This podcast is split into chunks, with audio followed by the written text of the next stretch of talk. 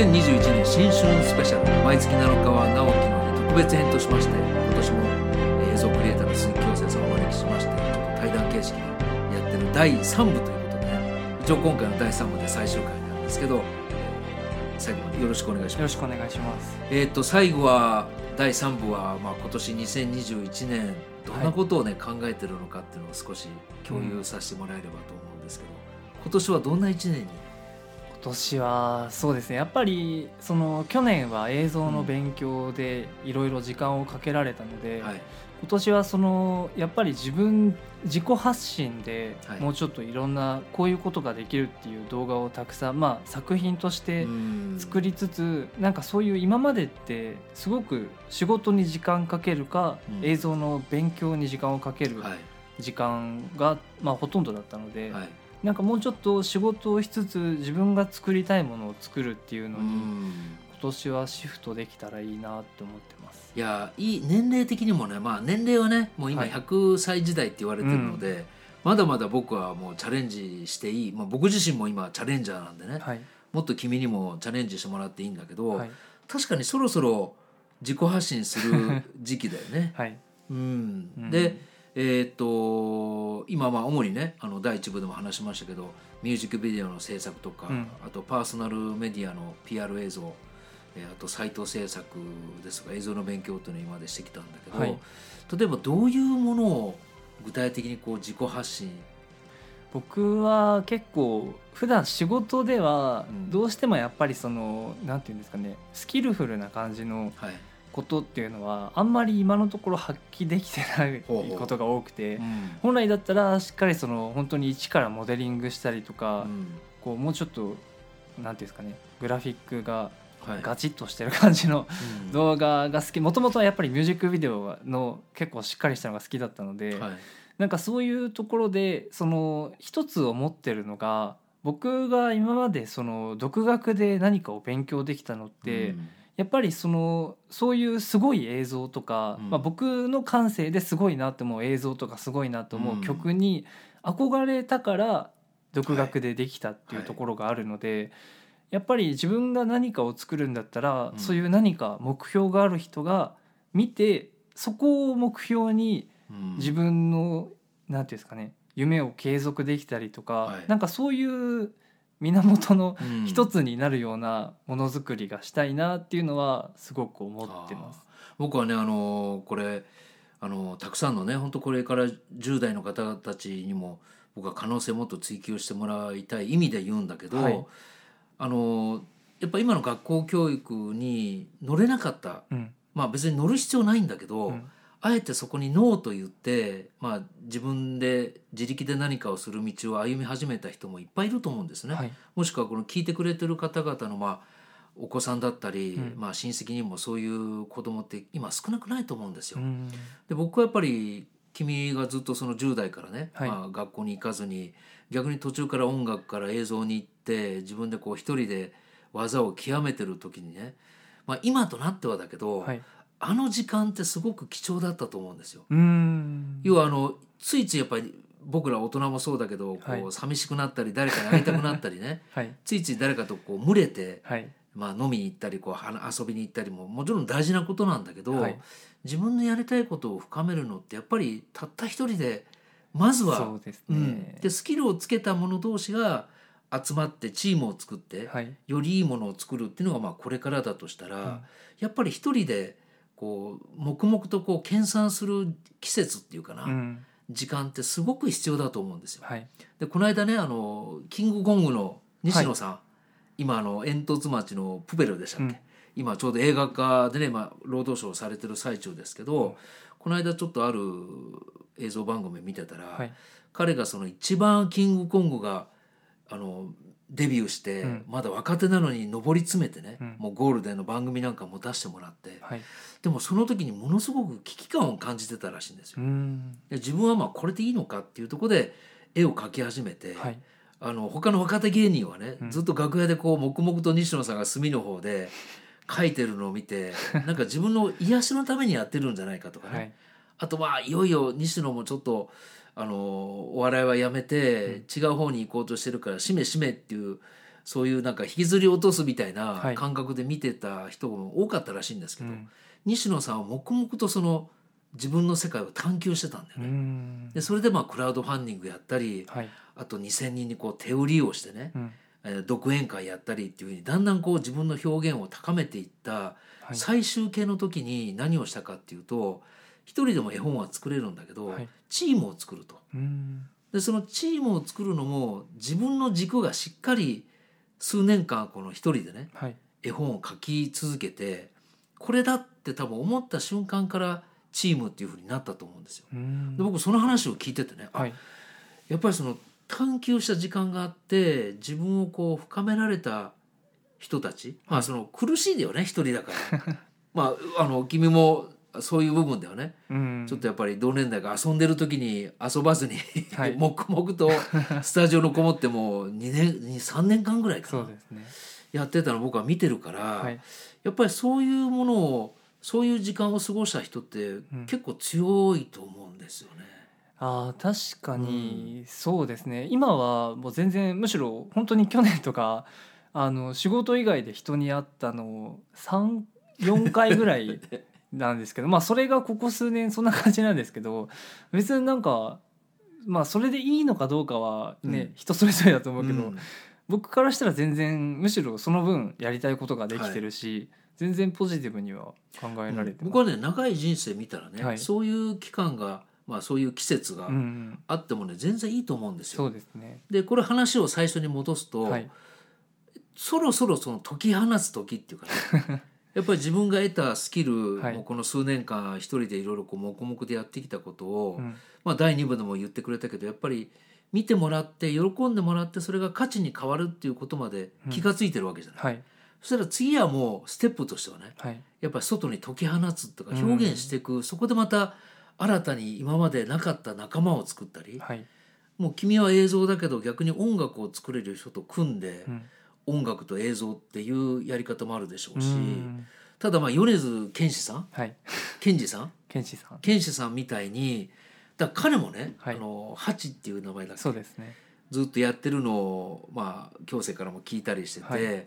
やっぱりあの時間季節があったから、は今全て彼が持ってるスキルが本当にうん。20代、まあもう30代になられたのかな？かなやっぱり20代後半からこう出てきたっていうその段階があると思うんですよね。はいはい。いきなりこう天才的にうん。才能を持ってる方はもうボンと出てくるんだけど、はい。やっぱりじわりじわりと温めてようやくその地上からねこう植物が芽を出すようにもう太陽の光いっぱい浴びてもう養分いっぱい吸っていよいよ外に出てくっていうのが去年のあの彼のアルバムがね、はいやっぱ200万枚いうんったっていうでもあのパッケージのデザインイラストも全部自分で描いたり、ミュージックビデオもある意味自分でこう理想的な世界観でもそうですね彼なんか本当いい表現の仕方をされてる一人だと思うんですよね。はい。だからそういった意味でね僕はまあ希望としてはね、うん。今年2021年はもう解き放つ時期かなといよいよ、うん。はい。そういうふうに考えてるのであの大人目線で見るとね、はい。いやそろそろもう自分のサイトを作ってくれよとか まあ人と会う時は名刺ぐらい持っててよとか、はい。そうですね。作ります。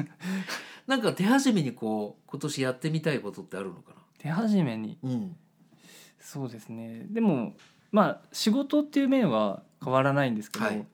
もうちょっとこう時間をしっかり管理するうん。ようにしたいなっていうのは、うんその今まで勉強の時間っていうので割り切ってたところを、もうちょっと違う方向で生かすっていうのでその自己 PR で動画作ったりとかはそういうところは今年挑戦したいなってあ思ってます。うん。挑戦というか課題ですね。いや僕から見たらあの時間の使い方とかかなり、まあ、まあ今一緒に住んでないんでね、はい。24時間あの見えてるわけじゃないんだけどかなりこうストイックにやっても 去年はお酒も少し買ったりとかね。そうなんですよはい、お酒やめました。あやめたっていうか家で飲むのをねやめました。でなんかそういうことをこう決めて実際実行していく力っていうのはすごくあると思うので、まあ、僕自身にも言えることなんだけどやっぱり自分のやってることに自信を持って、はい。で僕はね本当遅ら遅ればせながらね、はい。やっぱり表現をまあ去年本書かせていただいて、うん。やっぱり自分の思い通りに書けたんだけど同時にどっかでその読者を意識したり、はい。なんかその見て見てくれる買ってくれる人をね、うん。意識してる部分がなんか同時並行的にあったんですよね。まあ、もちろん本を作るっていう立場その書き手と編集者っていう両方がこう自分の中にあるので、はい。非常にこうそこで葛藤があったんですけど今年はねもうちょっとやっぱりあのその辺を気にせずはい。もう本当に自分に湧き上がってきたものをまずとにかく形にしてみる。はい。でそれを今度世の中に出すまでにもうワンクッションツークッションも置いて、うん。自分でやっぱり精度を高めていくっていうのは僕もちょっと今年やってみたいと思ってて。ね。うん、そうですね大事ですね、まあ、あともう一個ちょっとこれ話が長くなっちゃうんで、はいはいいいです。今話すことじゃないんですけど、はい。なんか去年ぐらいから思ってて、はい。なんかその自分が何が好きで何が嫌いかみたいなことをはこれからもうちょっとたくさん考えつつあ、うん。なんか仕事に生かしたいなっていうのはやっぱり自分が好きなものってはい。自分が好きなことを知るためには自分が何が嫌いかもうん。はっきり分かってるべきだと思うし、あやっぱり何かものづくりをする人はまあやっぱり何か嫌いになるって一般的にはいいことではないと思うんですけど、り、うん。ちゃんと自分がまあ嫌いとか苦手なことをうん。分かった上で自分がこれが好きだっていうのが明確な状態の方がものづくりってこうなんていうんですかね自分を生かすというかっていうのにつながるんじゃないかなって最近思ってるのでうん。今年はそういうことも考えて、まあ、嫌いだからやらないとかそういうことではなく、まず単純に自分を知るっていうところんで大事なんじゃないかなっていうのは考えてます。いやあの情報断食のね前書きにも書かせてもらったんですけどやっぱりその自分の言葉で話してる自分の人生を生きてるように見えて、うん。実は人の言葉だったり、うん。なんか人の生き方をそのまま実はし無意識にはい。真似てしまって、うん本当にこうこの人生を終える時にねあもっと自分の言葉で話したらよかったとか、うん。自分の人生を生きたらよかったってこう後悔する人がねはい。実は日本だけじゃなくて世界中にいらっしゃるらしいんですよ。うん。でそういうのを実際僕もまあいろんな方から聞いていて、はい。じゃあ自分の言葉を持って自分の人生を自分らしく生きるって、まあ、非常に実は簡単なことじゃないかもしれないよね、うん。いろんなものに影響されながら僕たち生きてるんで。はい。ただそのいろんなものに影響されてるってことを認識しながらもその中でやっぱり自分を深やっぱり深めていくっていううん。ところが今話してくれた好き嫌いにもつながっていくし、はい。あこれは自分がやることなんだとか、はい。えーこれは自分がやれないから A さん B さんと組んでやろうとかね、うん。なんかそういうこともやっぱりやってみて体験してみないとわからない。うん。でつまりは今年以降はやっぱり自分が体験したことがきちんと表現できるかどうかっていうのがすごく重要になってくる。すね。うん。はい。だから僕としてはまあ僕自身もそうだけどやっぱりいろんな体験をしてみたいよね。うん。うん。さっきも言ったけどやっぱりいろんな例えば本読んだり映画を見たり音楽聴いたり、はい。時にはちょっと外に出て、うん。あの自分が綺麗だと思うものを増やしながら、うん。いろんなものをやっぱり吸収していくっていうまあその食生活も含めてもう全てひっくるめてなんですけど、うん。やっぱりそういう体験が新しいこう自分のクリエイティブなパワーにつながっていって、うん。それがし強いてはこう価値になっていくみたいな。そうですね本当に。なんかそれを実感できるのもなんか今年以降の面白さのような気がして。でそれをあの特別な人じゃなくてね、はい。誰にもまああの多い少ないのね。こうレベルのは幅はあるとしても、はい。誰もがそれができるっていうところが面白いところかな。そうですね、うん。まあ余計に時間もねたくさん増えた人が多分多いと思うんで、い、ろいろ挑戦する機会っていうのは。そうですね、うん。だから本当あの時計の中だけの時間が時間じゃなくて、うん。それはそれで存在するんだけど今度自分だけの時間っていうのがねはい。あってでもうちょっとこれも情報断食に書いてんだけどやっぱりその自然界のはい。もう人間はそこからちょっともう出てしまったんだけどもうこう循環していく時間っていうのこの3つの時間が僕はあるとやっぱり思っていて、そろそろそれが明確になってきてあ自分の時間を生きてもいいんだなって思える人が僕はやっぱ去年から増えてきたのかな。うん確かに。うん。そうですね。でそれは僕はねこう50代もう60近い時になってようやく整理ができてるけどできれば僕はねこれやっぱり10代20代の人たちが 意識したらねもっとやっぱり見える景色も変わってくるし、うん。そういう意味では本当君だけじゃなくて、はい。い、ろんな人にこうもっとやっていいんだよっていうことを やっぱ言い続けたいよね。はい。うん。うん。まあ、でも今やっぱりそのさっき軽く話したみたいに映像の敷居が下がったりとか、はい、なんか若い人がやりたいことに挑戦できる機会ってすごく増えてると思そううのでですね。まあ、なんかそれをより伸び伸びできるようなその、まあ、発想だったりとか、うん。そういう思考を肥やすっていうんですか、はい。そういうのがやっぱりいろんな大人の人に教わったりとか、うん。そういう環境ができたらいいなっていうのは思います。いやまたね大人はね、そういう若い人を見てまたね刺激受けるんですよ。でそういうなんかこうヒエラルキーっていうかね、はい。大人が偉くて若い人はその後をついていくっていうそのピラミッドみたいなものも本当に崩れてるし、うんもうこれからどんどんおじいちゃんおばあちゃんが増えてくるんでね、はい。もっとおじいちゃんおばあちゃんも頭を柔軟にしてもう若い人のそういうエネルギーをちょっと見習って逆にそこに刺激をもらってうん。人生生き生きしていくみたいなことがねもっとこれから増えてくると思うんですね。そういった意味でも なんか説教みたいになっちゃうけどやっぱりいろんなことにチャレンジしてほしいよね。はい。2021年は。ということで、はいあの第3部はちょっと僕が熱くなってしまいましたけど いつものことなんあで。ありがとうございます。はいえー毎月7日は直樹の日特別編としましてこの新春スペシャルでね、はいえー映像クリエイターの鈴木京生さんをお招きしてえーお届けしましたけどまあぜひ今年もねはい。よろしくお願いしますよろしくお願いします。まあ親子といってもね本当に刺激を受けながら僕もやっぱりたくさんいろんな可能性追求したいのでまたいろいろ教えてもらうとこもね多々あると思いますのでまたよろしくお願いしますよろしくお願いします。ありがとうございましたありがとうございます。